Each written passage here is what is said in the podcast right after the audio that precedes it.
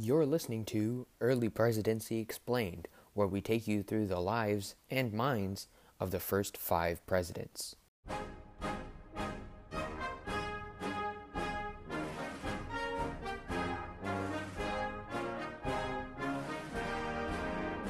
everybody. Um, hope you're having a great day, and we're here with James Monroe to ask him about anything that we have questions on. James Monroe, say hi. Say hi to the to our viewers. Hello, everyone. Well, as you might have heard, it is I, James Monroe. Okay, cool, cool. Um, so for those of you people who don't know who James Monroe is or what he did, uh, James Monroe participated in raiding a Brit- the British arsenals to supply the Williamsburg militia. He was commissioned as a lieutenant in 1776. After some training and after some battles, he was promoted to major for his courage. He was also there during the winter of Valley Forge. He resigned in December 1788 and started to study law under Thomas Jefferson.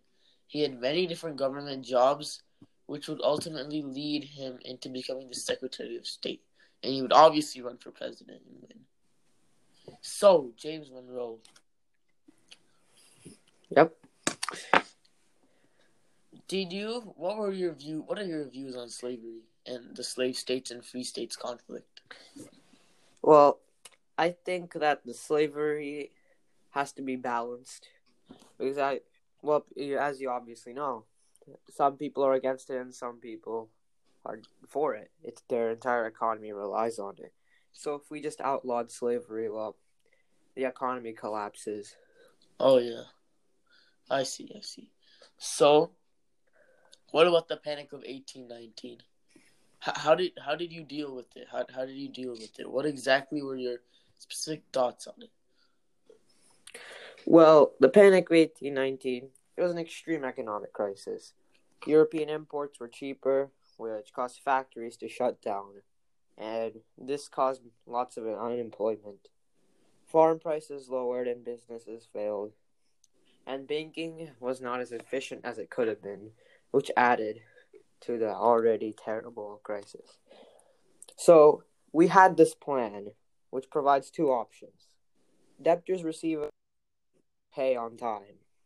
So then they would be more motivated to put Uh-huh. pay, and then they'll also have to spend less money if they do pay on time. Or they can forfeit the rest of the land they bought that they don't need. So as you might know, people, well, they they buy lots of land. Yeah. So if some of that land goes unused, then it's like a waste of it, and they'll just get property tax and everything. So they can sell it to us. They can forfeit it. That's unneeded. Okay. Um However, if those options didn't work, then we were playing a tax increase. okay. How, how happy were you when you found out that you won your second term for president unanimously? Even after all these like the panic of 1819 and like Well, I've always been the. I don't mean to brag, but I've always been the guy who was very likable. So I'm not too surprised, but I am pretty amused. I thought I would have at least some competition, seeing as this is my second term. uh-huh. So I thought people's opinions would differ on me. Uh-huh. That's good to hear. Anyways, I bet you're like super extremely proud that your two terms were called the era of good feelings, whereas a lot of the other presidents' terms were, you know, they kind of got dissolved in conflicts. Well, yes, outside the panic of 1819, the, my uh, two terms they were out great. Nothing, uh, to- nothing terrible, other than obviously the economic crisis. And I think uh, it's important to have some p- terms that are just void of any, you know, like Yes, I get it. negative. Abhijay, do you have anything that you want to ask about? Any questions that you have? Yes, I do. One of my questions is what exactly is the Monroe Doctrine? Oh, the Monroe Doctrine, it's basically just stating that European nations cannot intervene in the Western Hemisphere because it would be considered a hostile act. Since the Western Hemisphere, well, we're planning on, you know, becoming basically a superpower on the Western Hemisphere, Hmm, I to know. seeing as we have the biggest influence right now. Okay, okay, we would like to have the biggest influence. Hmm, okay. However, I'm not sure if our army or navy can deal with the threat of European nations. why did you create the Missouri Compromise? Well, the Missouri Compromise, you know how people react when they hear about slavery. So, if we had a slave state, then it would throw the balance off of free states. So, we had to split, we had to basically split one of the states, Massachusetts, into two states, which is basically Massachusetts and Maine. The top part is now Maine. And we're pla- we made Maine a free state. So uh. now Oh. there's they get two more senates, which brings more balance. It brings the balance back. However, this is just temporary. As you know, we're, we're going to get more territories that become states. During your time as president, did you ever think about or draft any solutions to slavery, to like not slavery? Well, not necessarily, seeing as it wasn't a huge problem. Like in my term, we already made a compromise for it. So if a, if a Okay. problem about slavery came up, then it was someone else's. Okay. Uh, Abhijay, do you have anything to add? Yes, I do have a question.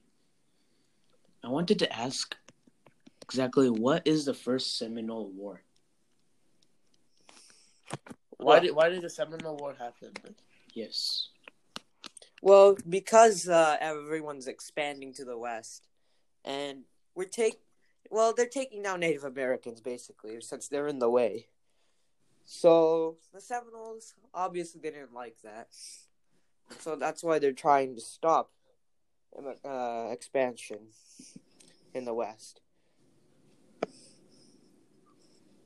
Okay.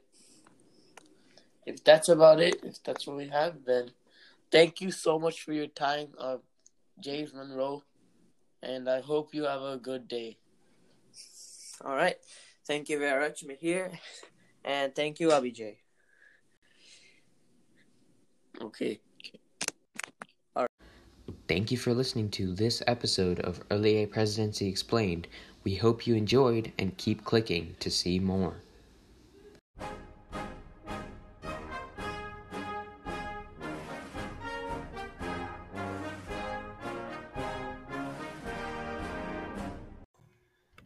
For listening to this episode of the Presidential Podcast. This episode is made possible by Jay Sanfath, Mahir Thakur, Abhijay Bitra, Rithik Alasakani, and Sai Karen Motadi.